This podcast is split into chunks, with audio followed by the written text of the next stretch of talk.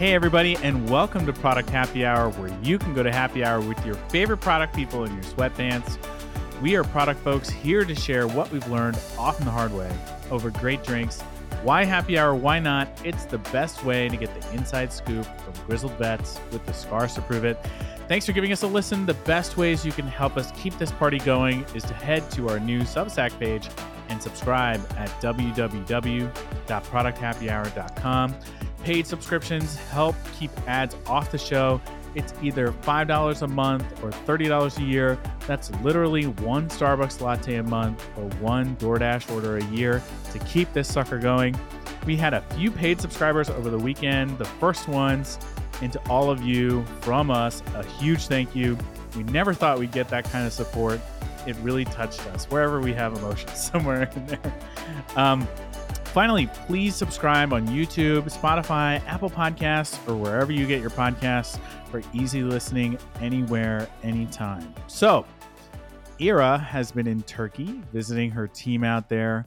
So we thought this would be a good opportunity to record an extra special episode for y'all, our first interview. We're giving it a go as a way to ask experts in our product community questions designed to help you take your product game and career to the next level. Our guest today is a good friend of the show, Seth Hodgson. Ira and I both have learned a ton from Seth over the years, and we're excited to have him on the show to share what he's learned with all of you. So let's get into it. Here's our extra special interview with Seth. Enjoy.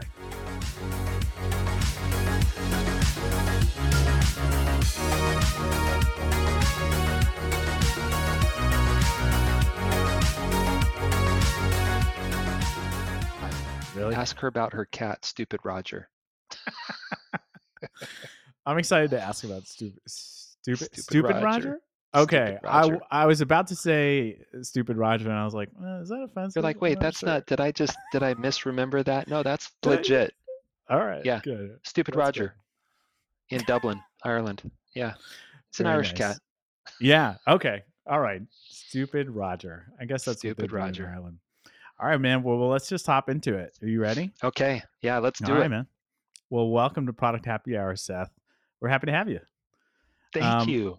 Yeah, man. Well, before we hop into all of the great content and just kind of pick your brain a little bit, I wanted to tell everybody here on the pod a little bit about you, man. I mean, we met kind of in the middle of your career. Yep.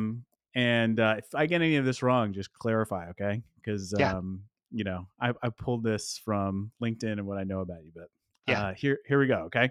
So for everybody listening, Seth Hodgson is VP of Engineering at Udemy, an online learning platform.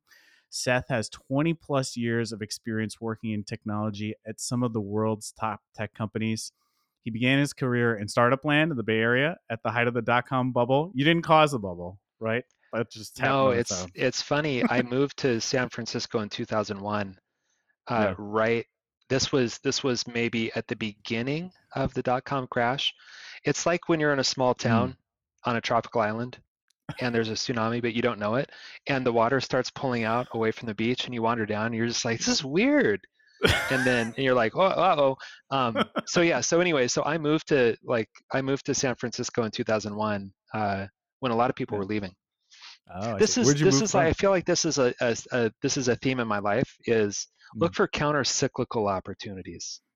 Oh, interesting. Right? Yeah. Kind of the buy low, sell high thing, like buy high, sell low, do it, pays off. Yeah.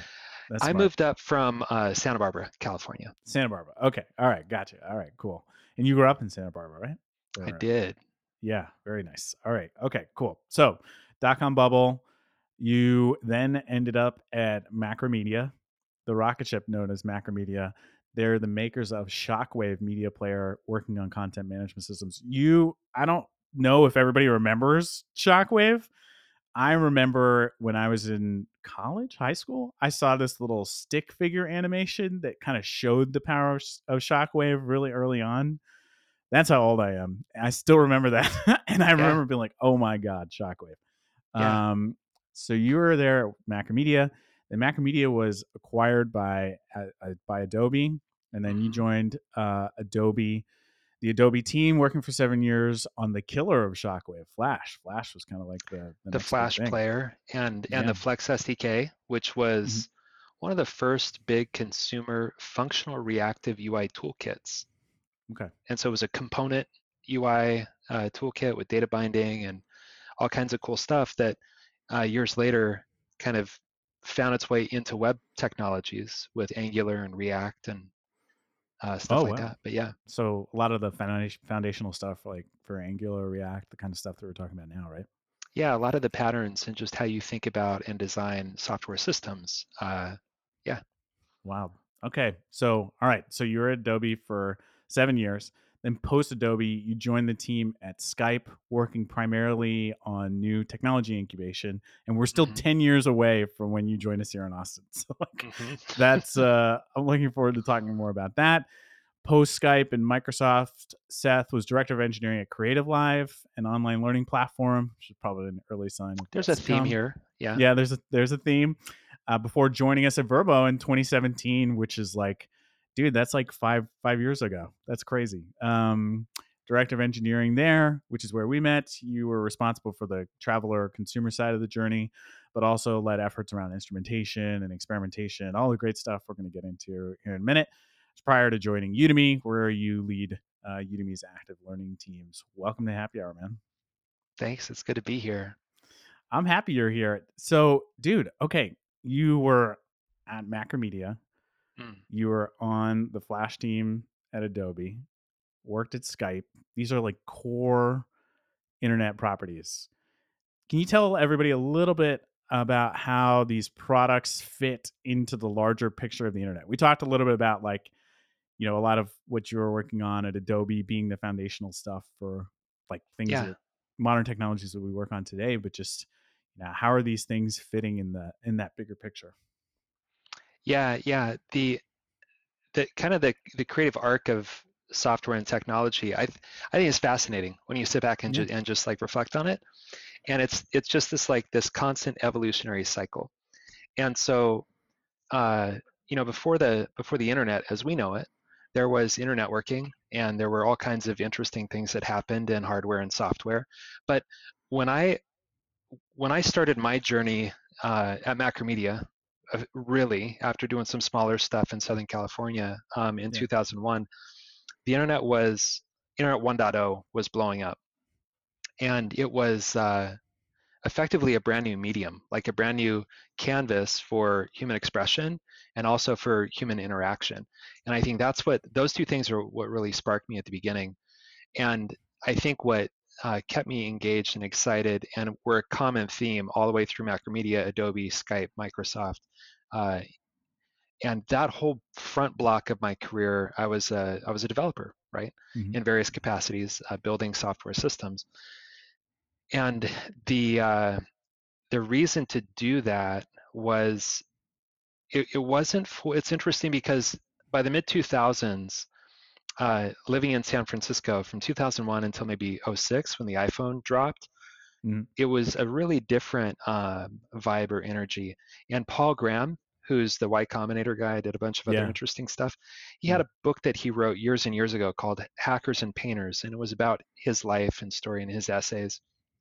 But that notion of hackers and painters, I think, really captures the spirit that I knew in San Francisco or the Bay Area in the early 2000s. And in what way? That it was like? In that it was just kind of a bunch of like off the wall, creative nut job, like hackers and painters they were working at Macromedia, they were working on stuff like the Flash player, like Dreamweaver, the Flex SDK. They were working on that stuff not because anyone had any expectation of like an IPO or being a unicorn or whatever. They were working on it because they were just inspired and passionate about using software to create tools to let people create online. And so I think through all that stuff up through Skype and Microsoft, I got a chance to work on a lot of client-side technologies, server-side technologies, frameworks, media encoding and processing, like a lot of different things that at this point, looking back on it, really feel like these crucial atoms that you know, now this chat, right? Yeah. Online is based on H.264 audio and video, right? Encoding. And like there are all these things that got stood up in technologies that maybe rolled over into other technologies with time. But what's exciting to me is that when I started out, the dream in my mind and a lot of the minds of the folks I was working with was, wouldn't it be great if we actually had the tools and the capabilities and the infrastructure to do a lot of the things that now we just take for granted? And so for me, then the second part of my career was a shift toward away from building the primitives, the technical primitives, toward how do we actually wire these things together in a way that's increasingly useful for humans, right? For various outcomes that I personally find value in. And so like Creative Live, that was ed tech. And so I'm a curious person. And so, and I think, like, you've heard me say this before, but there are so many challenges on the planet and always have been. And the solution to them is to have more humans that have growth mindset and are learners. And so I feel like I keep getting pulled back to companies or efforts that have this as its core mission. But Creative Live and then Vrbo, which was about unlocking travel, which I think is also one of the best ways that we learn about ourselves and others. And now Udemy, I feel like all these things have kind of like come full circle and woven together where... Dude, what do you got back there, by the way? Okay. So sorry, I didn't mean to interrupt. No. I have, this is, they don't know it, but they're my unofficial sponsor. This is the Marfa Spirit Company. Very nice. It's Chihuahua Desert Sotol. Sotol is a desert plant. It's not agave, and so it's actually not the same as tequila or mezcal. It has a different flavor, but this is a ploma, Sotol ploma. Very nice, very nice. I'm rocking what is this called? An Amber Vision from Austin Beer Works. So, yum. Sticking to beer. Okay, so here's what we're going to do next, okay? Three topic areas. Yeah. One, we'll kind of talk about the art of product management. Then experimentation. A lot of what I know about experimentation, I know from you. So I'd love for the group here, those of us listening to the pod, to learn from you about that. And then instrumentation. I think you've taught me a lot about, you know, how to think about that properly. And so I'd love to share that with the audience here as well. So shall we dive into PM? That sounds great, man. All right, cool, man. How are you doing on your drink? I'm good. I'm like halfway down, but I've also got half a beer here still. So I haven't given you enough of a chance to drink. So I'm gonna start asking you questions and then make sure you take a swig of that. Okay. From your perspective, what makes a PM a great PM? I think that honestly, it's such a hard job. Being a PM is a really hard job. It's not an easy job. And, but it also is perhaps the most high leverage job in tech in terms of the positive impact that a person could have on an effort. And the reason why I say that is that, like if you're in engineering, there tend to be a much, much clearer, acceptance criteria for whether the work you're doing passes, whether it's automated tests or metrics or whatever it is. If you're in design, right, it's also maybe an easier thing to understand. Like, what is the shape of the job? What does it mean to do it well or do it poorly? Product management is a harder thing. What product management done well looks like to me is maybe an echo of what this guy, Steven Sanofsky, who was a PM for ages at Microsoft, kind of a thought leader type guy. He talked about the beginning of the function at Microsoft. And so I think the function of product management, I'll have to check, you know, this is drunk history. This could be totally wrong, but I think it's probably not totally wrong. It's probably just partially wrong. But what Microsoft did is they created PMs. They didn't have PMs, right? When Bill Gates and Ballmer and folks spun up and were hacking out Microsoft DOS and just, you know, whatever they were doing, posing for magazines on the top of desks in nerd clothes, they were just writing software, right? like early Office, Excel, spreadsheet stuff. And we didn't have the internet back then. And so they had customers, but there wasn't an easy way to have a feedback loop with the customer, right? And so they invented this function, product manager, who was basically someone that understood technically what was being built and why, and then could basically drop ship into a customer site with like a release of the software and just see how customers were using it, stuff like that, bring it back. And so I think that oftentimes it's easy for us to fall in love with our own inventions. And so as an engineer, or for engineers, a lot of times we get lost in crafting a perfect machine. And it's like, at some point you're like, hey, tap me on the shoulder, Seth, what the hell are you doing? This is actually not what the customer needs anymore. And it's almost perfect today. And design can do similar things. I think that the function of product management done incredibly well is imagine that like there are rowers in a boat, and some of them are developers, some of them are engineers, data scientists, whoever it is, specialists, and they're all rowing, maybe in slightly different directions. The customer is back at the dock, and the PM is the one who like is throwing the rope back to the customer on the dock to make sure we keep the, we don't like shoot off into the middle of the ocean, but actually go grab the customer, make sure we take them where they want to go. And then I think that, and that's like very meta, but that's what product management is meta. It's not kind of down in the weeds details like, oh, you're crafting this widget with this tool. You're the coxswain on a boat, like a little bit like how do we keep everyone rowing together toward the customer? Yeah. Right. And this requires, I think it requires two really important things that are the kind of fly in the face of a lot of our human nature, which is humility and curiosity. And so the best PMs, I think, are able to kind of the notion of servant leadership or something, but kind of really find authentic ways to act in service of the customer and the rest of the team in the interest of getting everyone to a useful destination together. Yeah. Man, well said. I like your perspective. And the reason why I asked the question is because, when you talk to other PMs, we all are insiders, we're all kind of talking about the same things, but to hear it from an engineering leader, I think definitely you get a bit of a different perspective. So you mentioned humility and curiosity. Those are some pretty valuable traits in your mind. Like how would one develop that? Or, the only way I can think about it is just you get your ass kicked enough. You'll get it. Yeah.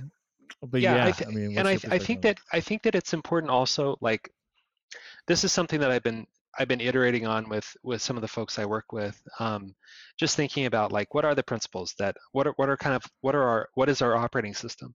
Like, what are the principles that should be driving our actions? And I think that humility and curiosity first, because if you're not humble and curious, you're not going to pay attention to reality. You're going to bark at reality, right? Whether reality is like the weather or your wife or your friend or your kids or whatever, you're just going to be barking at them, and reality doesn't care, right? And isn't going to respond to being barked at. And so you have to be humble, you have to be curious, but you also need to have a point of view, and you have to develop it. And then once you develop a point of view, you have to have courage and conviction to drive toward that, right? And so I think it's this balance of courage and conviction, right, to drive in a direction that you think is valuable for reasons, but then to do it with other people requires humility and curiosity to bring them along, right? Otherwise, you're leading and no one's following, which is when you see product management done poorly, that's always what's happening. Yeah, let's talk about poorly. What are the things that PMs do that drive you crazy, or things that PMs should avoid doing? I think the trickiest thing is, and it's interesting because going from, I spent the first big chunk of my career as a IC, writing code and building systems and doing design. And then the The second half has been in management or leadership roles. And I think in the second half of my career, the shape of the job is much more similar to product management than it was in the first part of my career in terms of soft influence and communication, and a lot of these other things being very important or critical, right? And so I think the things that PMs do that drive me crazy are not things that PMs do that drive me crazy, but things that anyone in a position of authority or decision making do that drive you crazy. So like, look at the US Senate and what are actions that they do that drive you crazy versus actions where you're like, hell yeah, right?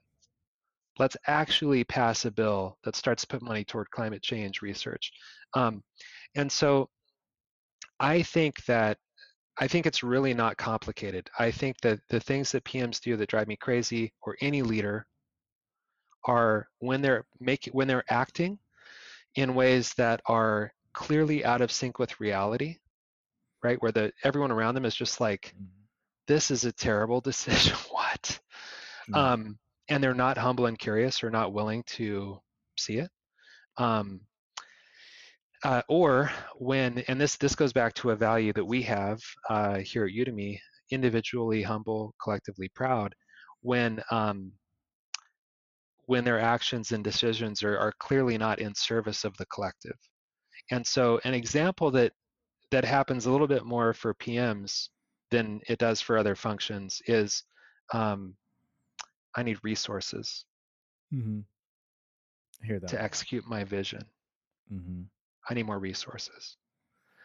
And sharecropping.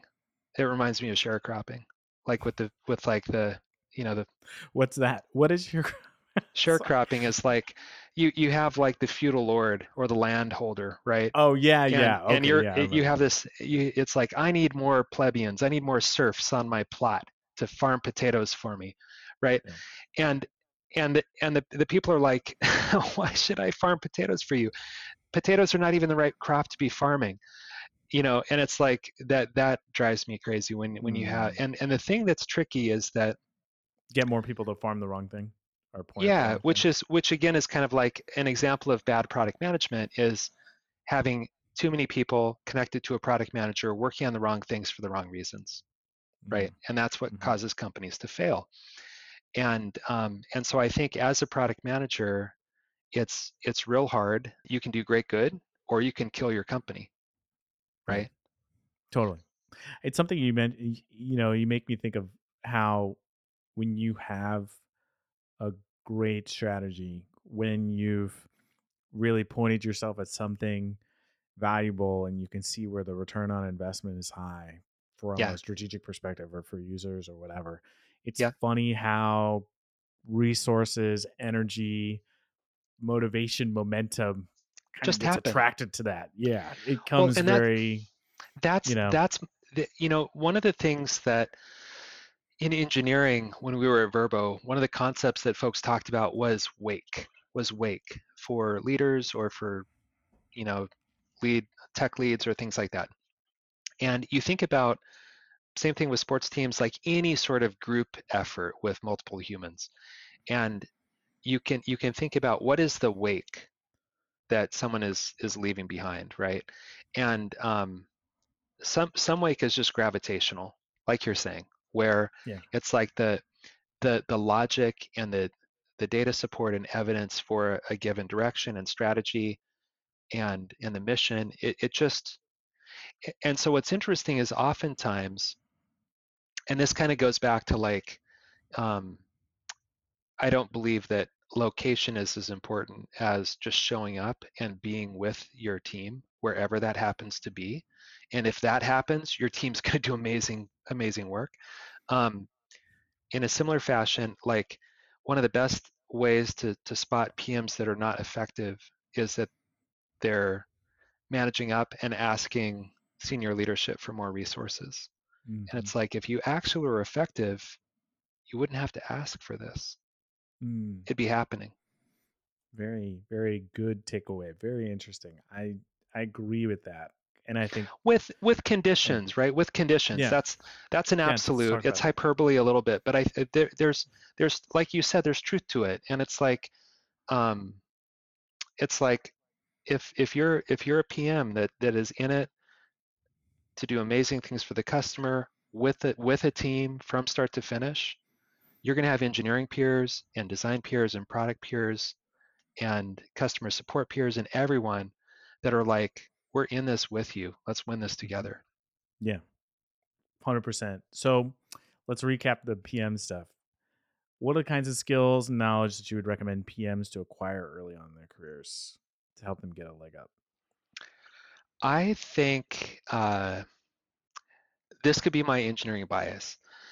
Okay. But I think that digital products, I think that PMs probably do themselves more good than harm by getting curious and into the weeds with technical aspects of what's happening, whether that's dabbling in code or dabbling in data analytics or even just like really getting into and trying to understand and thought experiment and brainstorm what's happening in given ecosystems like native or AI/ML or whatever it is. And you don't have to be the world expert on that stuff, but you have to, and this goes back to the principle of curiosity, is it's like the more curious you are about the technical realities of what your digital product is based on, the better a partner you will be to your engineers and designers, and the more engaged and supportive they will be of you and your vision. And I think oftentimes what I see is, from my point of view, is kind of a surprising lack of curiosity about the reality of the things that they want to build, where it's like, oh, no, I just have this sketch on a napkin and I have some offshore developers and they're just going to figure it all out. That doesn't lead to an amazing digital product. Full stop. So yeah. I think that this isn't something that you just need to do when you're starting out, but it's something that I think Ajay does, something I do, like it's something that we do all the way through. And the sooner you start to exercise that muscle, the better off you'll be, right? It's like exercise. It's like, oh, I'm going to start to get curious about this tech stuff later. I have a presentation to work on. I have a pitch to the board. And it's like, there's always going to be a million reasons not to be curious about what the thing you're building is and how it actually works. And the less energy you put into that, most of the reasons that we fail or as teams we fail or as companies we fail is because we just don't do the obvious real work that we need to do to understand the thing we're building. Totally, man. You're hitting on a few things that I feel like even are inspiring me, because I feel like sometimes you get lost in, like you said, pitch decks and whatever, which are important. I mean, that stuff's important. This sort of stuff, yeah. But it's a balance, right? Right, you have to balance. So to summarize, be humble, be curious, be a great team captain. Get technical. Get technical. I like the technical one. I was just talking to somebody the other day that I've been coaching new on the team. Yeah. We were talking about, like, do we really need to dive into all of web development? And it's like, you don't need to, but you'd be a lot better if you did. I mean, you'd be a lot better if you did. Like, you don't have to. It's like you don't have to do it all yourself. That's why we're a team. But we're a team. It's not transactional. It's not like I put my PRD in a vacuum tube and it goes to the engineering department and they type. So, you know what I mean? It's like, totally. It's like, put yourself in a position where you can have the good conversations. It's the other surprising how it's something that comes up often, where people are like, oh, I write the PRD. It's like Office Space. I like take the documentation. I run across the thing to the engineers. Why don't the engineers talk to customers? Because I'm a people person, damn it. Right. Well, it's funny too, because it's like, really, with any of our roles, it's really easy for us to get to almost weaponize our role and get into a set of actions where we don't have to be curious or learn, right? Where it's like, oh no, I'm doing the PRD checkbox and then I'm an engineer. And it's like, oh no, I'm moving my Jira tickets through these lanes. And it's like, but what are we doing for the customer? Like, how is the product working? No one knows, yeah. Right? And so I think that's the key thing. The other thing that just occurred to me that I think is super important all the way through, but especially when you're starting out as a product manager, is that the energy that you, like, just your energy, how you interact with the team, emotion is contagious, right? This is like shown through psychological research, right? Negativity spreads epidemically, positivity spreads epidemically. And so as a product manager, I think the other thing to do is in interactions with the team, authentically, you can't fake it all the time, but really do try to emphasize a positive, resilient attitude, right? And there's not a right way to do it. Everyone does it different, but that's so important. And no team is going to be effective with a crabby ass PM. It's true. It's amazing how much being cool, calm, collected and being positive, optimistic, but not employing not employing a reality distortion field. Yeah. Can get you. It can get you very, very, very far. And the best teams that I've worked on are ones that are like, okay, this is hard, but we can get there. We can do this. We have the tools that we need through experimentation and instrumentation, which is what we're going to talk about next. And and other critical tools, user research and stuff to help us get there. But we will get there. The other thing is if you're a product manager or in a leadership position, no matter what, you're going to have to make calls on things. You're going to have to decide things. And those things are oftentimes you're not going to be in a position where you have full consensus on an outcome, if it's interesting or if it matters. You won't. And that's hard. It's hard emotionally. Mm-hmm. Like, I think for a lot, like me, I think a lot of people go into engineering because we're like, oh, that's so hard. I'm going to avoid it. I'm just going to, this keyboard doesn't tell me I'm a bad person. So I think that also an important thing, especially when you're starting out as a PM, and again, you need this all the way through, but I think it's important when you're starting out because you haven't yet really gotten to the point where you understand your limits and where you break and where you don't and things like that. And you're going to hit your limits. Like, you're going to be in a meeting and you will have had a busy day and you'll be at your limit and someone will say something, and like, from experience, you'll say things where, like, later you're like, that was not the right thing to say. And and so I think it's also real important, especially important as a PM when you're starting out, to find self-care. And so whether that's diet, exercise, like all the standard things, but also most critically, a safe place for you to just process and unpack what you're learning about yourself and your team and how to coordinate work and all these hard emotions. And that could be finding a more senior PM like a Jay, someone that could mentor you or coach you. It could be finding someone that you just life coach, like work coach type person you hop on the phone with once a month. I think that sort of investment is worth its weight in gold, and probably not enough people take advantage of it. Yeah, I do find self-care for me in the form of meditation, cheers. Yeah, liquid medication. Cheers, man. Meditation and physical exercise to be really, really helpful. Me too. And it's funny, I just to, kind of summarize some of the things you were talking about in this area, I do find product management and leadership to be very connected at the hip. Like, yep. You are a leader on the team. You talked about being a team captain on a boat, or the coxswain on the boat. I do think that is a very, very, very accurate analogy for PM. We talk about it in episode 4 when we're talking about what is product management. Yeah. You know, we think about it more in terms of being a team captain instead of, you know, being CEO where you just tell everybody what to do. And that's what a lot of people think of, but it's much more like that. And the idea of self-care, you're really doing it for your customers and for your team. Because if you're not in a good place, then you can't be there for your team and your customer. You can't. Yeah. Yeah. You're never really completely there. Yeah. Okay, man, let's shift into two topics that I know you're super, super passionate about. Yeah, man.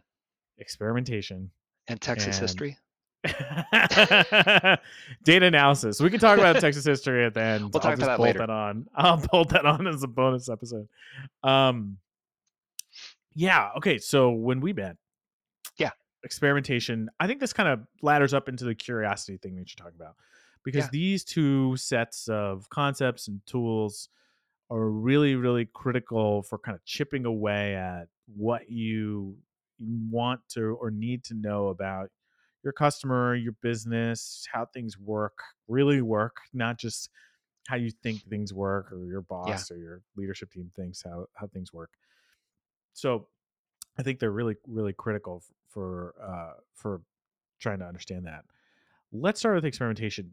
Why don't we give listeners kind of like a 5-minute primer from your perspective on experimentation? I know it's it's really complicated. It's a big topic, but like the essence is not that big.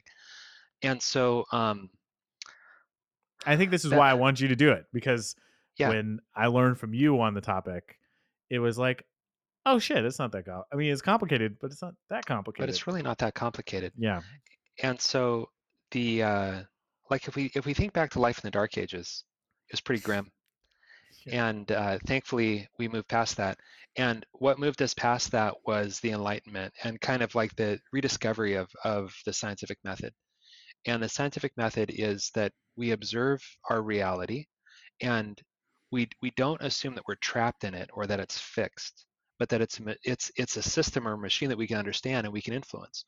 And so the scientific method says, observe your reality, make some observations about something you care about. Like, oh, I actually don't need to get a new bottle of Sotol. I'm good for now, right? We make an observation. And then once we make an observation, maybe we have some questions. Like, how much of that bottle of Sotol should I drink before I go get another bottle?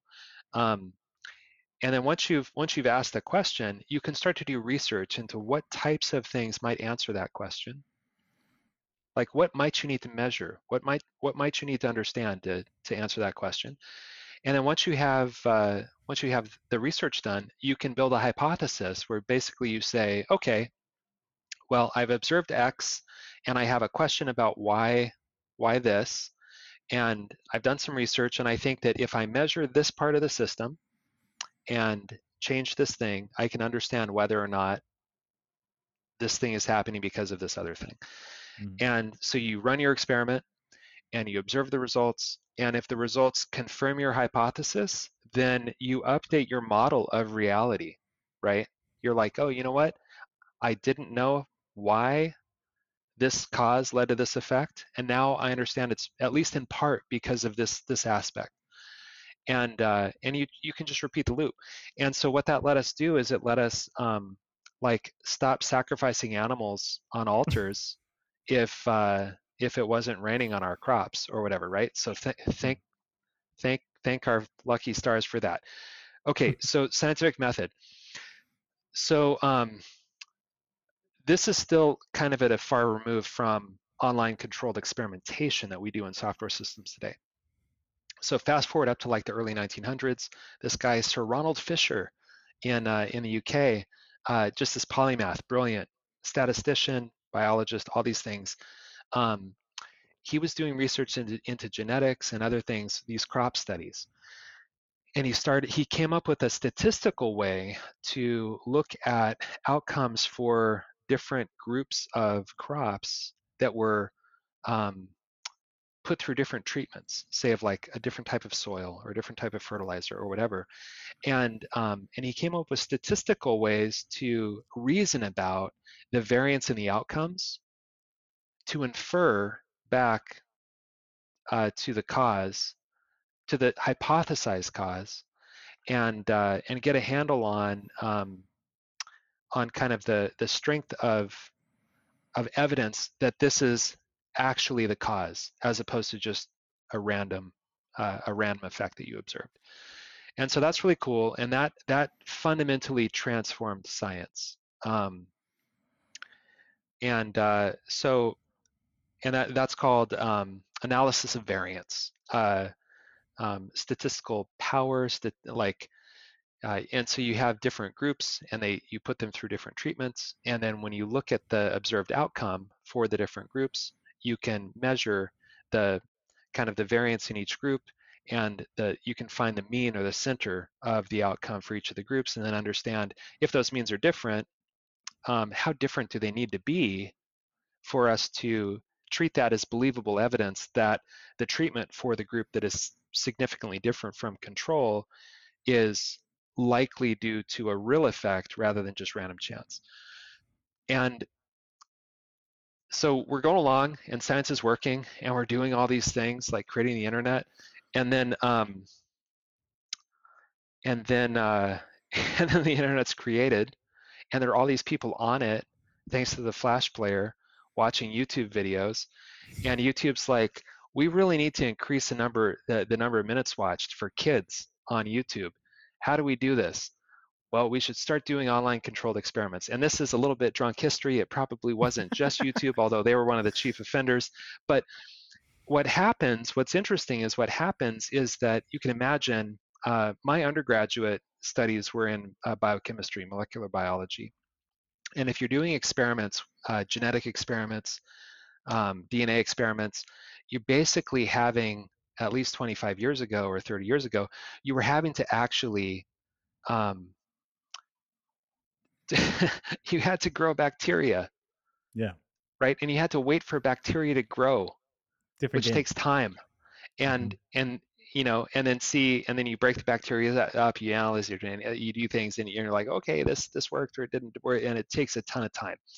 What's interesting, and same with the crop studies that Fisher did, you have to wait for, how long did it take for plants to grow and for fruit to, right, months, a long time. So it's very slow feedback cycle. Introduce the internet and, social feeds and all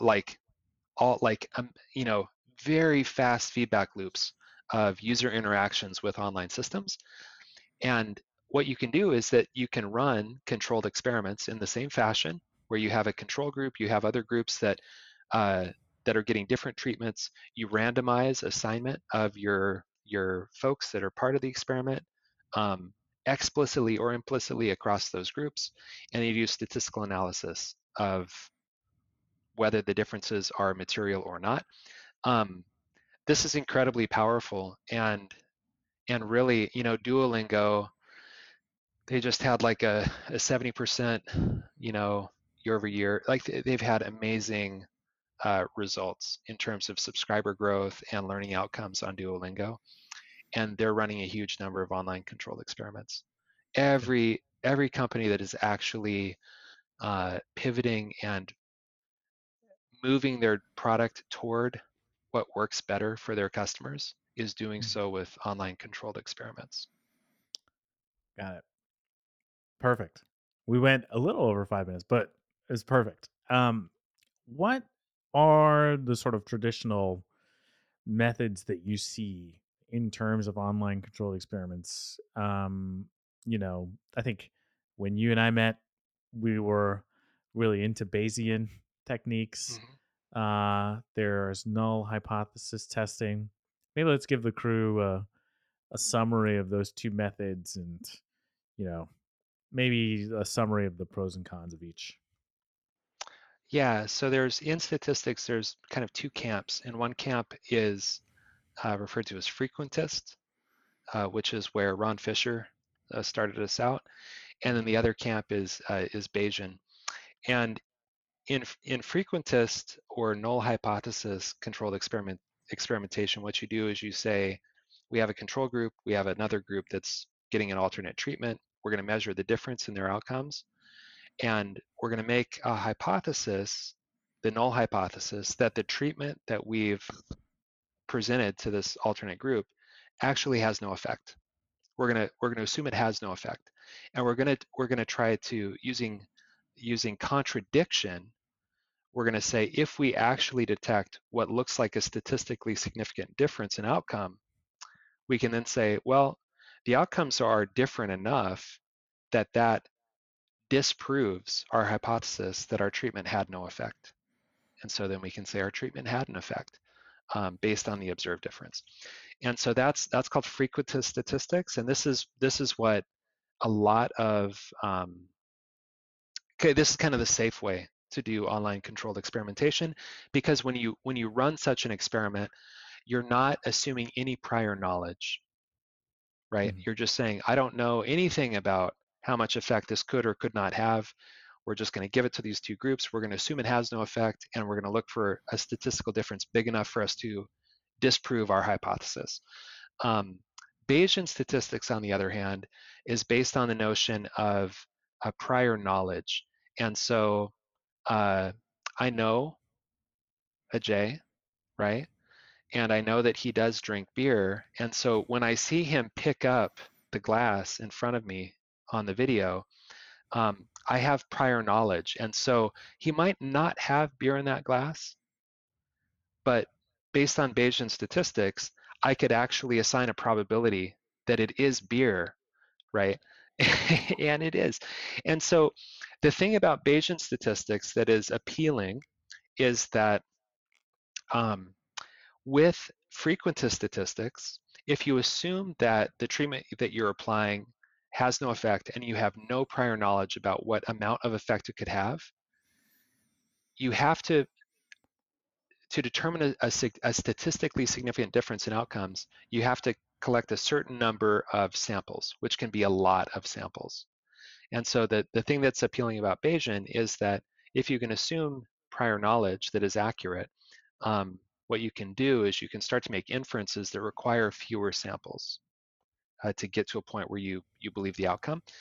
I think that if you have really amazing in-house folks, Bayesian is probably a preferable approach, especially if you have a back window of good analytics and data, and you know how metrics are moving, what their standard variances are, how much of an effect a certain type of experiment should have on a metric. You can do Bayesian analysis. If you don't know those things, you're best off going the frequentist route, because complicated mathematical models give you certain outcomes. They're complicated. They give you certain outcomes, but only if the preconditions and constraints are respected. And so if you don't respect those, the outcome that you get from an experiment is actually not useful. Mm-hmm. And so it's important to, like, we don't have to go into all the, I've already gone into too many details here, but the gist of it is really that when you're doing experimentation, you're way better off in terms of making changes to the product that are actually causally better than randomly better.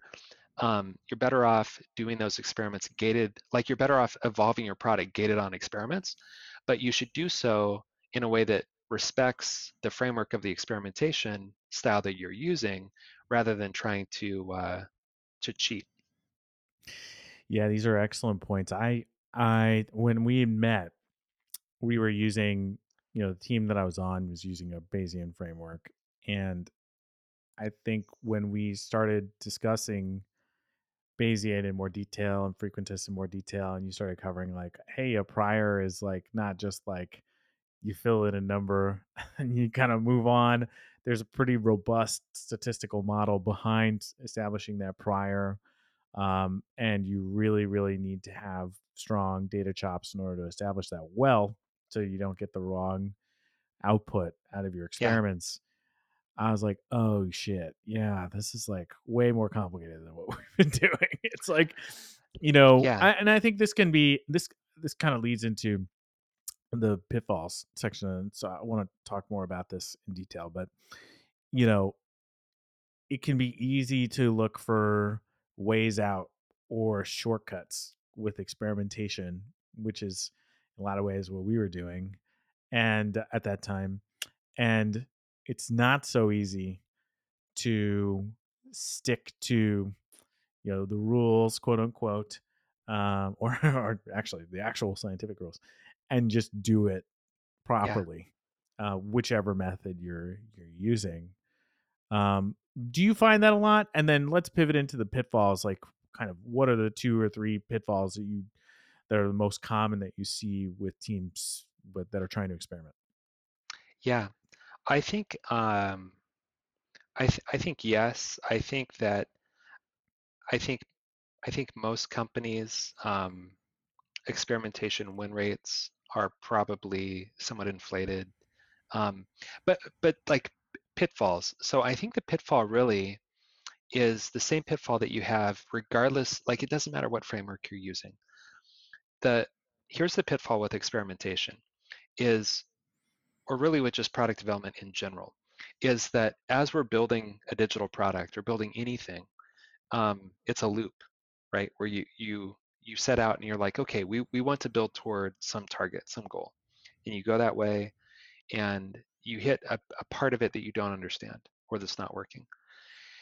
And you can just push through and ignore it or run a fake experiment or have a vanity metric and just keep going. Or you can actually try to unpack and understand what's happening, right? And mitigate it, solve it, whatever, and keep doing that. And so I think the pitfall with experimentation is when it's not being used to really be curious and understand why things are working, and it becomes more just a vanity metric, basically like a slot machine pull, where it's like, oh, look, I got 3 cherries. It's green in the dashboard, or it's red in the dashboard. And the team doesn't stop and kind of unpack it and say like, well, does this align with our hypothesis? What are users doing? Does this actually make sense? And I think that there is just, this goes back to human nature and the fact that we are curious, but we're also lazy. We want to, some part of us wants to just show up at work and not actually have to do any hard work and just pull the lever and have it show green and be able to be in the success theater. Yeah. Right? So that's the big hazard. And it really has nothing to do with the specific framework or the tools or any of the rest of it. It really is just about experimentation done right is about being the most effective way to actually ask and answer questions about our users and get real answers. Because the other thing that's interesting is like for us or for anyone, what people say and what they do, there's a reason why we have this saying, actions speak louder than words. And right. So we could do UXR, we could do research with customers, we could do surveys, we do all these things, right? And people are gonna say, oh, I want X, I want things to work like this, which is good and we should do that. But that is no substitute for actually measuring what they actually do, right? Because it's not a thought experiment. It's like, what are they actually doing? Because the way that we build a feature might actually not be at all what was in the customer's mind when we describe the capability to them, right? Mm-hmm. And so, I think that's the hazard, is turning it into a shortcut or a way to avoid understanding the customer rather than actually a tool to understand the customer. 100%. I do want to unpack that a bit, because when you're talking about people being very focused on, is it green? Is it red? Or, to put it more holistically, is it successful or not? Yeah. And that's the only thing that you're interested in. Sometimes that leads to some common patterns that we've talked about. One is not giving the experiment enough time to run, so you look at things like minimal detectable effect, or MDE, and then the required amount of traffic for something like that to register properly. People tend to see something green, not run it for the appropriate amount of time for the MDE in question, and then just, accept the result and roll it out instead of thinking harder about what kind of statistics are related to that. Yeah. Or we were talking about the prior earlier, shortcutting the prior process and just setting some random prior that you think represents what you mean instead of really spending the time to define it, understanding that process and how it impacts your results. Those are all coming out of that core concept of I'm just going to shortcut this thing to get the result that I need. Exactly. This is the tricky thing in any system or process, right? We put processes and systems in place to act as guardrails to encourage us to do the work, but we're very creative and people game it, right? And so that's all those things. It's a tricky thing. That's not a reason not to have the process and guardrails, right? But it is like it's just having the process and the guardrails isn't enough. We have to hold ourselves and our teams to a high standard. I mean, p-hacking was a really popular thing for a long time. I'm sure you lived through that. I did too. Where everybody's like, "Oh, you just gotta. That's what you gotta get into, man." But what you start realizing is that most of that is garbage too. And maybe just to recap some of those terms that we were using: MDE, time to run. Those are all kind of frequentist stuff, and then that's minimal detectable effect. And maybe it might be helpful to just kind of walk people through that concept. Like, what is that minimal detectable effect? How does it relate to how long you should run an experiment? What are the things people should look out for? Yeah. So what's interesting with minimal detectable effect is if you talk about like what is the significant difference, right? Just thought question for anyone. Like if you have a bunch of samples, right, from one population and a bunch of samples from another population, and you take the distribution of those samples, you're going to get two curves, right? And the center of those curves is if there is a difference between those groups, the center of the curves is going to be different. And so like, and you could think like, I have a kiddo in fifth grade right now. And so like there's 4 fifth grade classes in her school. And so we could say, okay, standardized math test, right? What's the average score in class 1, 2, 3, 4, 5? And let's assume the kids are just randomly distributed and each of the classes was given different AI math instruction, right? So you take like the human factor out of instructing. If one of those, if like 3 of the classes are all basically the same average score, and one of the classes is like lower or higher, how much lower or higher is significant? And so there's a notion in frequentist statistics to detect a difference that is statistically significant. You can detect a very small difference that is statistically significant, but it takes a huge number of samples. If it's a big difference, you can get to a statistically significant result with a much smaller number of samples.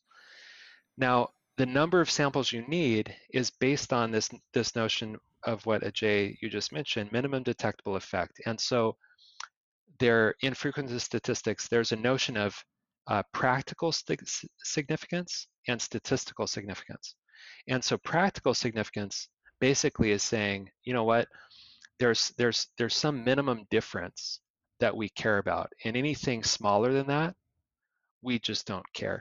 So for instance, let's say we have these fifth grade math classes, and we're like, we want the kiddos to get, if they get 10 points higher on average on the math test, that matters because the next school over that's getting more funding is 10 points higher than us. But if they get 2 or 3 points higher, who cares? It doesn't even matter. Practically, it doesn't matter. And so we can say, you know what? The minimum detectable effect that we care about is plus or minus 10 points. And if you do that, then you can get a statistically significant read for your experiment with much fewer samples than if the minimum detectable effect was very small. And so this is something where most people that are doing frequentist-based online controlled experimentation are oftentimes looking at like a p-value or something like that, but they're not even paying attention to what is a practical significance difference. And if they define that up front, they actually could run experiments much faster. Mm-hmm. Right. And something else I see often, yeah, 100%. Appreciate the summary. The other thing I see often is people don't run experiments for the appropriate amount of time to evaluate properly the minimal detectable effect that they're looking for. That's what you and I talked a lot about when you first joined at Vrbo. Is like, yeah, oftentimes we were running experiments for like 2 weeks when really we should have been running them for like 6 weeks or 8 weeks. That's right, because we were looking for very small differences. Right, but unless you change the MDE, you do have to. And there's a whole calculator on that. If you're curious to learn more about that, there's some calculators that we can recommend, like Evan Miller. I'll put some in the show notes for people that are curious. For people that are starting out with experimentation, PMs, what are some of the best resources you've seen to learn more about experimentation? What advice would you give PMs just starting out with experimentation? So I think maybe we could start at the end and work backwards. Yeah, well, I actually think it's maybe, again, here, it's kind of the same answer for everyone. I think the best resource right now that I'm aware of is... You got it. Show it. Is this book. Yeah, that book, man. Best book. And I'll put a link in the show notes for everybody. Yeah, I keep this book close to me at all times. I'm always running social and psychological, anthropological experiments with my wife, with my kiddos. No, but I love that you admitted that to everybody. But the book is really wonderful, and it's also quite short, and it's split up into different sections. Some of the sections are about experimentation culture, right? Just as a product development group. How can you start to shift how you build digital products so that experimentation is a core part of that? Some of it is about functionally doing the analysis, if that's something you need to do and you're not using an existing platform like Optimizely. And then some of it is about, separate from the analysis, how might you go about building out components for an in-house experimentation platform? But it's a great book, and it's by this guy, Ronnie Kohavi, who was... He was actually head of the experimentation group at Microsoft when I was at Skype and Microsoft. That's where I was actually introduced to online controlled experimentations at scale, and learned a ton. Yes, that's the resource. And then I also think that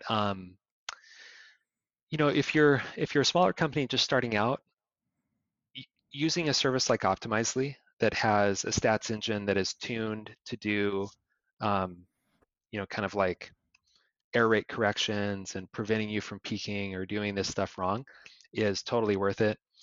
And if you're at a company that is investing in an in-house experimentation platform, reading this book is going to put you in a position where you can have really wonderful, meaningful, grounded discussions with your collaborators on that team. It's a great book.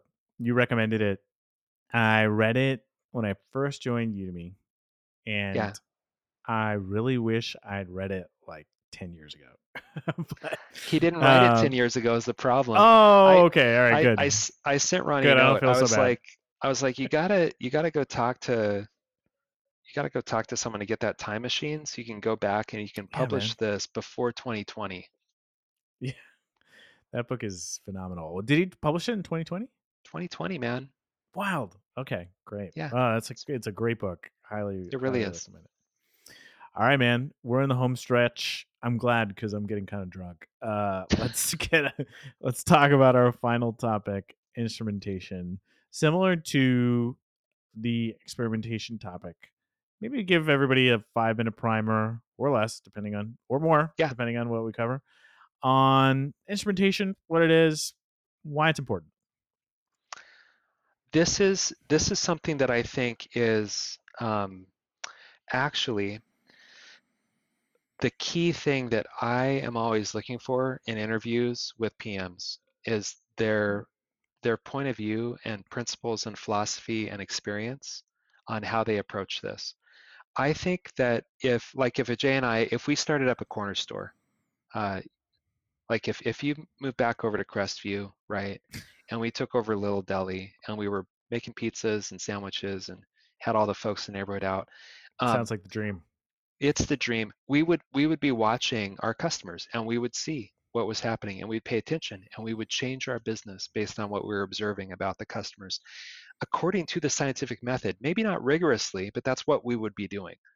What I think is really interesting is with digital products, it can be, on the one hand, so incredibly easy to understand what customers are doing, but it is so easy to not care and not pay attention in a way that just doesn't work in real life, right? With face-to-face customer service interactions. And so I think it's a fascinating tension. And I think that a lot of digital products work as well as they do, almost in spite of them not caring about the customer at all, or paying attention to the customer at all, because the economies of scale and the efficiencies are so great that you can basically not even understand your customer at all and still make it enough. But I think there's so much upside. And I think that product managers, when you're thinking about the digital product that you're creating, what you're creating is you're creating a software reification of a cause-effect flow where the user is going to be interacting with things in your platform that are represented as software, right? Whether it's like a driver in an Uber app or a playlist in Spotify, whatever it is, right? The things in your platform are represented as software entities, and they're presented through various UIs in native and web apps and voice apps or whatever. And users are going to interact with that in these cause-effect flows that take them from the beginning of needing some outcome to having achieved that outcome, right? Mm-hmm. And how do you know if that's happening?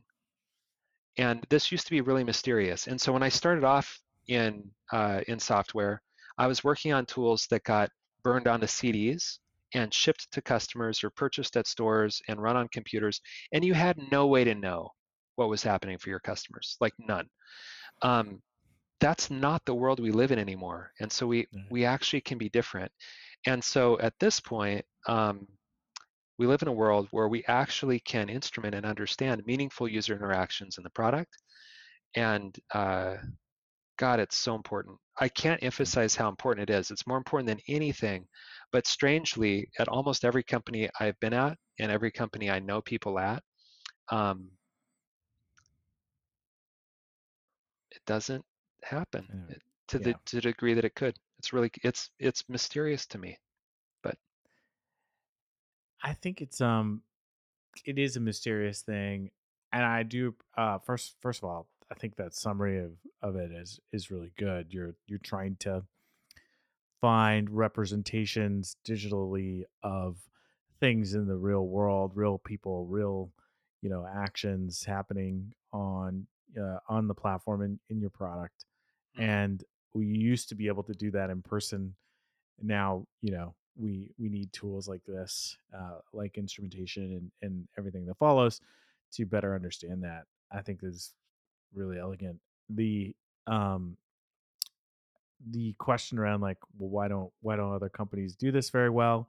Why don't lots of companies do this very well? I think it comes back to what you were talking about earlier, where companies have success sometimes in spite of themselves. Yeah. And there isn't a need to dive deeper into it. I found that it's when things start to slow down or you have a real problem that you don't understand, or, there's like a fairly major disaster for things that you're building or shipping. That's when, data, people start to care. Instrumentation. Yeah. People start to care about it. I don't know what your experience is with that, but that seems to be when it happens. I think it's true. And I think, in support of that, through my career, the places where I saw it done better were in products where like the first place I saw it done to a pretty outstanding degree was at Skype and Microsoft.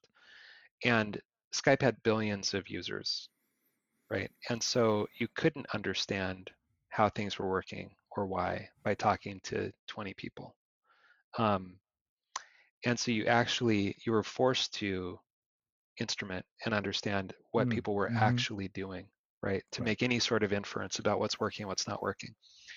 And Skype also, when I first started working there, was a peer-to-peer application. And so that added a whole other layer of complication in terms of what calls are working, what chats are working, what's not working.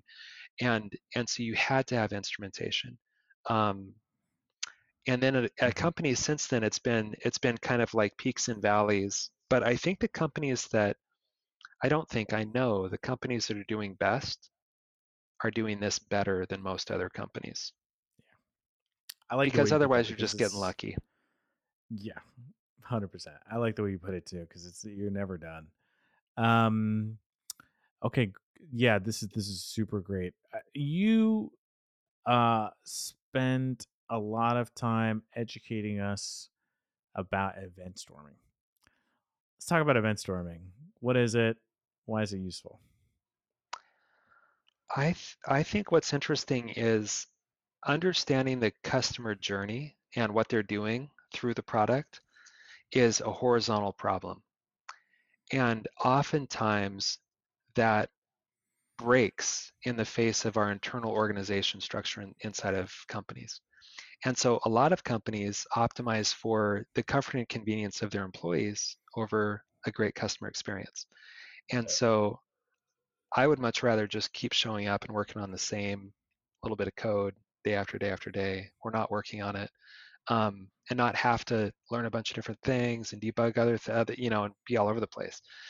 And so there's this thing called Conway's Law, which is this observation that the way that products are delivered often are a mirror of the organization structure rather than what the customer needs. And so one of the things that I've run into repeatedly is when I want to understand the customer journey, right? Like me and Ajay, we come to Vrbo, we're trying to book a trip together with our families. We set up a trip board together to add properties to and vote on and stuff like this. For us as customers, it's this whole flow start to finish that is walking across UI components or core services that are owned or maintained by a bunch of different teams inside of the company. And some of those teams might have done a little bit of instrumentation, some of them haven't. And so for me to understand what's happening for the customer journey at most companies is kind of impossible. You know, I could talk to product manager Fu or product manager Bar, and they could tell me about their pet metric. That's just one little bit of the customer journey, but no one actually knows what's happening end to end, which is unfortunate. It's like that parable with the elephant, where somebody's got a trunk, somebody's got the leg, totally. Nobody sees the whole elephant. Totally. And so I was, and this is when Ajay and I were working at Vrbo. We were really wrestling with how do we get product management as a function across the product managers involved, and design as a function across the designers involved, and engineering and data science across the teams involved. How do we get everyone just loosely on the same page about what the hell is the customer flow and what are the key interactions that have to happen in what order to know if the thing we're building is working right or not? And a lot of companies will have a very laggy final metric at the end of a funnel of some sort, but that oftentimes is too slow or doesn't let you decompose and understand which part of the flow is actually causing trouble or which part of the flow is the big opportunity. And so we kind of organically landed on a process for doing this, and we were sharing about it in a get together in all hands at Vrbo at the time. And one of our chief architects came up afterwards and was like, "Hey, you're talking about event storming." And I was like, "What?" And he's like, "Sounds just like event storming." So it was. And what I think is interesting is like logical ways to do things oftentimes are, folks settle onto them through a bunch of different paths because it just makes sense. So anyways, event storming is where you say, okay, we want to model a cause-effect flow in our product where a user does an action and then our system responds in some way. And maybe that could be a response in a client application. Maybe it could be a service response or some combination of the two. But if you think about your interaction, you as a human interacting with an application, whether it's Vrbo or Udemy or Duolingo or Uber or whatever, it's a series of cause-effect chain where you do a thing, the system, the machine responds, and then you do another thing and it responds. And so you can map out that cause-effect chain back in the old days with specific colored post-its in a left-to-right flow. But what's beautiful about it is what you're doing is you're mapping out user actions, system reactions, but then critically, what are the facts along the way that you actually want to measure as meaningful events? And then that's what gives the whole team a very simple shared language to reason about what is the product flow and what are the key things that we want to measure that are happening, such as Seth launching a lab or a Jape adding Seth to a Tripboard or whatever it is. And once you have those raw events that matter in your product flows, you're unlocked to do funnel analysis, journey analysis, Sankey analysis, experimentation. All these other things become possible, and your whole product organization and marketing and finance and IT and everyone else in the company has a very simple map and artifact to understand what the product's doing that's not getting into crazy technical jargon or design jargon or business jargon.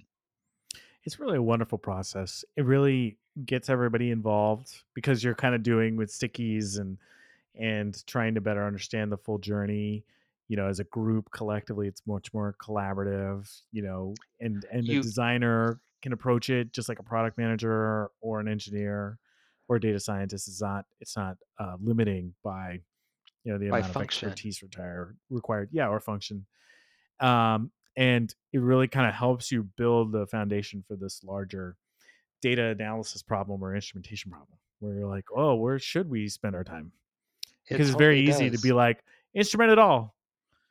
It's like, yeah. Well, how much of it is actually useful for what I need, which is to really understand what people are doing. Yeah, that's right. You don't want noise. You want it's like if you're going through a product flow, there are going to be a key set of interactions that you really care about, whether or not they're happening. The other thing that I really love about it is that understanding the product flow is a full team effort. You're not going to build an amazing digital product if you're throwing things over the wall across functions. Right. And if you're like, oh, we're just going to hire a data resource, right, to figure out what the hell we built later, that's not a great way to build a digital product. And so what's great about it also is that you get, like Ajay, you're saying, you get product management, design, engineering, you get folks, a subset of folks from all the functions in the room to just reason about what are we building together.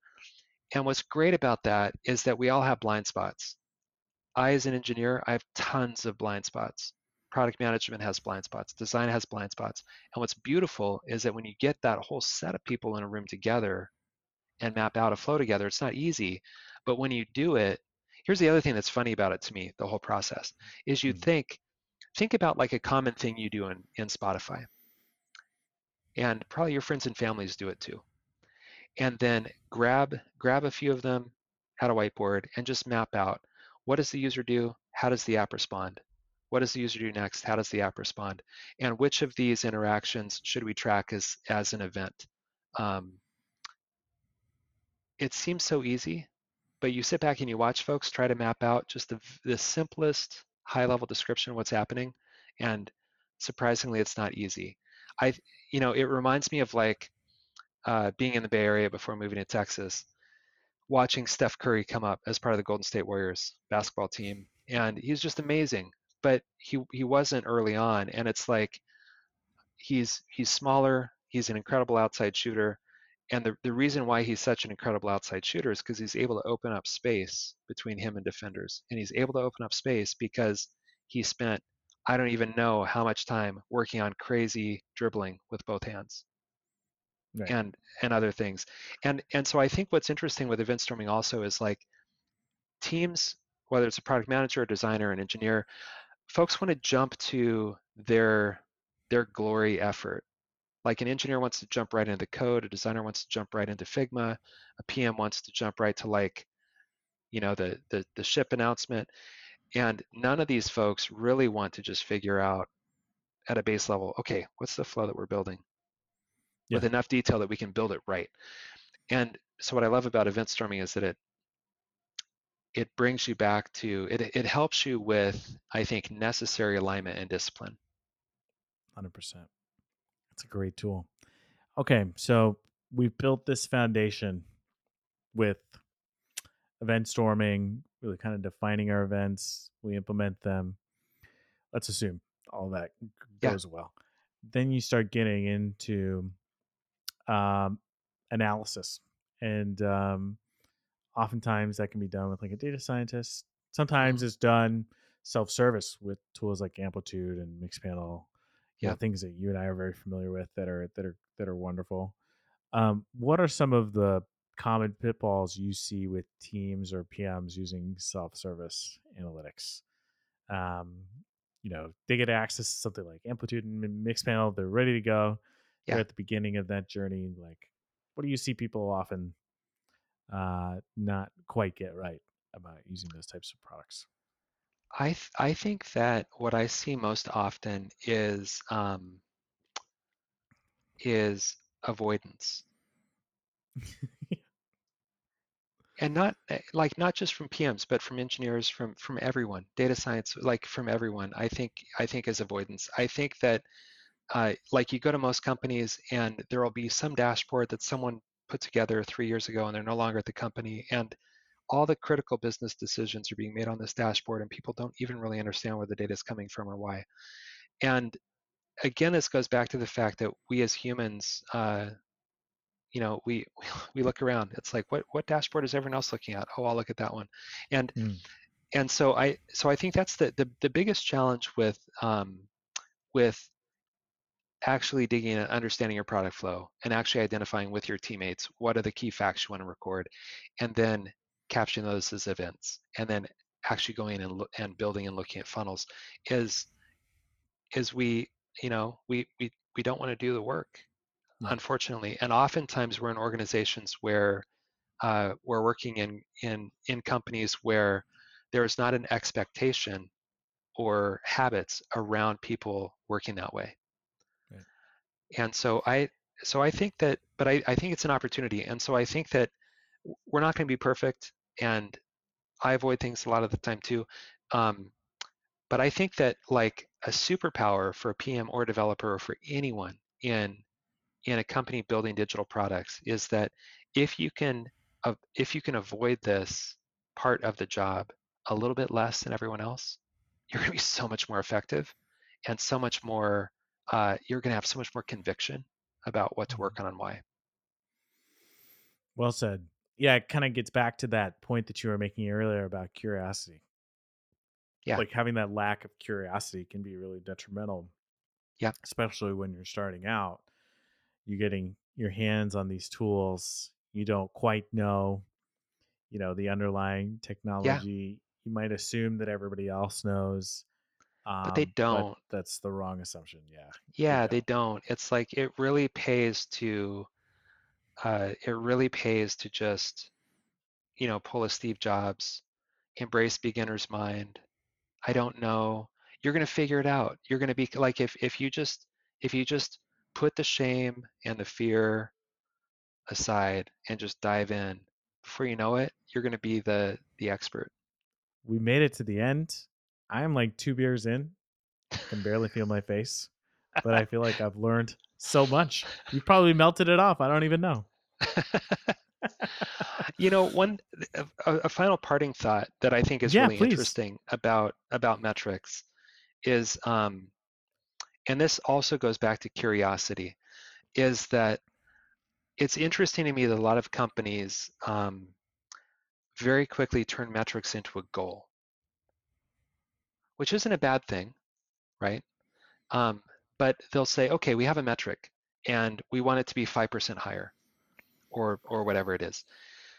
What I think is unfortunate is that again, this goes back to human nature and gamifying, is that I believe that the real superpower in a metric is that it lets you get answers to a question about the state of that part of reality that is believable.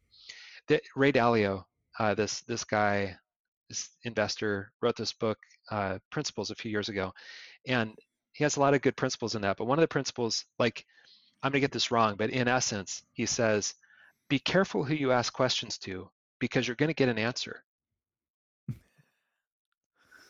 You will, right? Yeah. And it's like, I mean, like, I have two kids growing up. They're like, hey, Dad, how does this work? Why does this happen? And, you know, I've probably given some not very believable answers. And I think that's true of everyone. And so think about, like, your life at work and about how many questions are going to various people, and think about the believability of the answers that are coming back. And oftentimes the believability of the answers is not that high, right? Mm-hmm. And so what I think is really amazing about metrics, and this goes back to event storming and, like, really thinking about, for our product, we could measure a bunch of random garbage and noise, but what are the actual two or three things that we really care about understanding? Like, how many playlists are people creating, right? Whatever it is, right?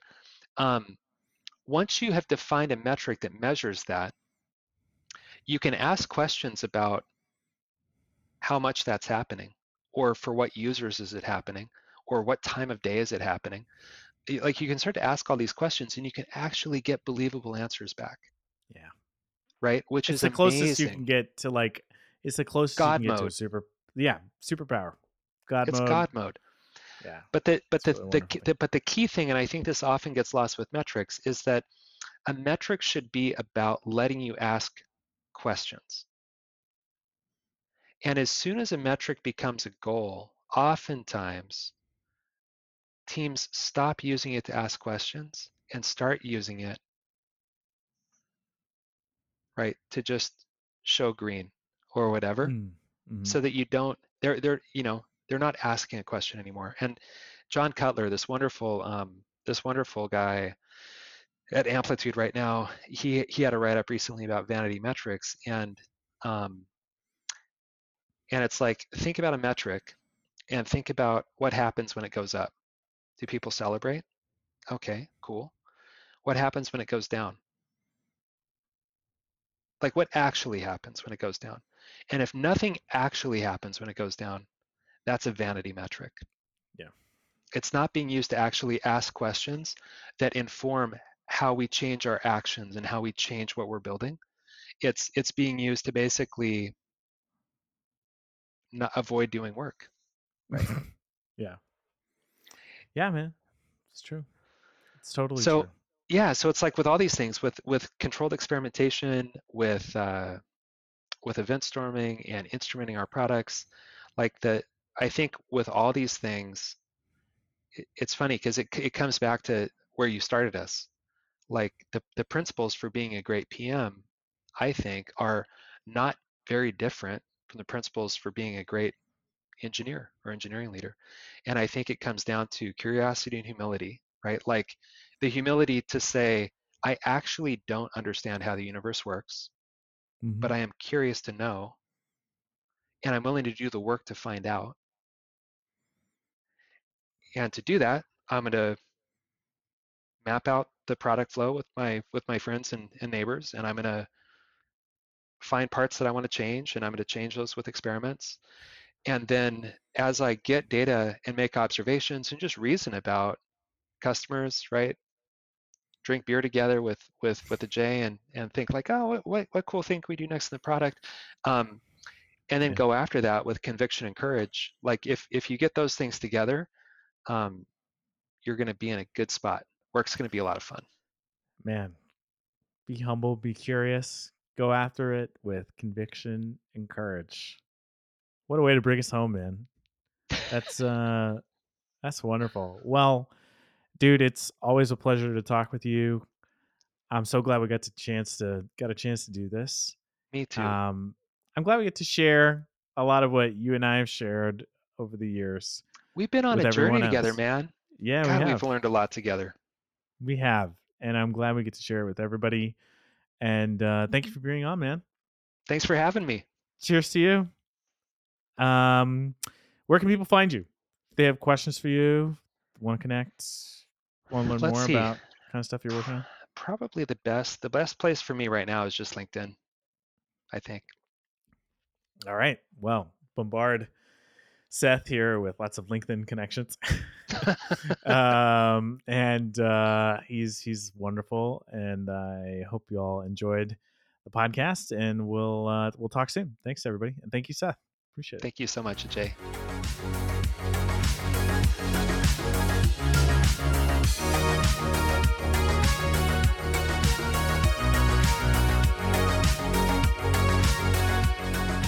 And that's a wrap. What a guy that's Seth Hodgson, huh? We covered PM fundamentals, experimentation, instrumentation, the works. So many great nuggets in there. Let us know if you enjoyed this interview in the comments at our website for the episode, and if there are any guests you'd love to hear from on the show. Thank you, as always, for joining us for Product Happy Hour. If you enjoyed Happy Hour today, please support us by subscribing at our website, www.producthappyhour.com. There are two options, as I mentioned earlier, $5 a month and $30 a year. For a Starbucks latte a month or one DoorDash order a year, you can help us keep this party going and keep ads off the pod. Thank you in advance for your support. You can also support the show by following the show on YouTube, Spotify, Apple Podcasts, or wherever you get your podcasts. Please also rate the show on your platform of choice. Really helps us out.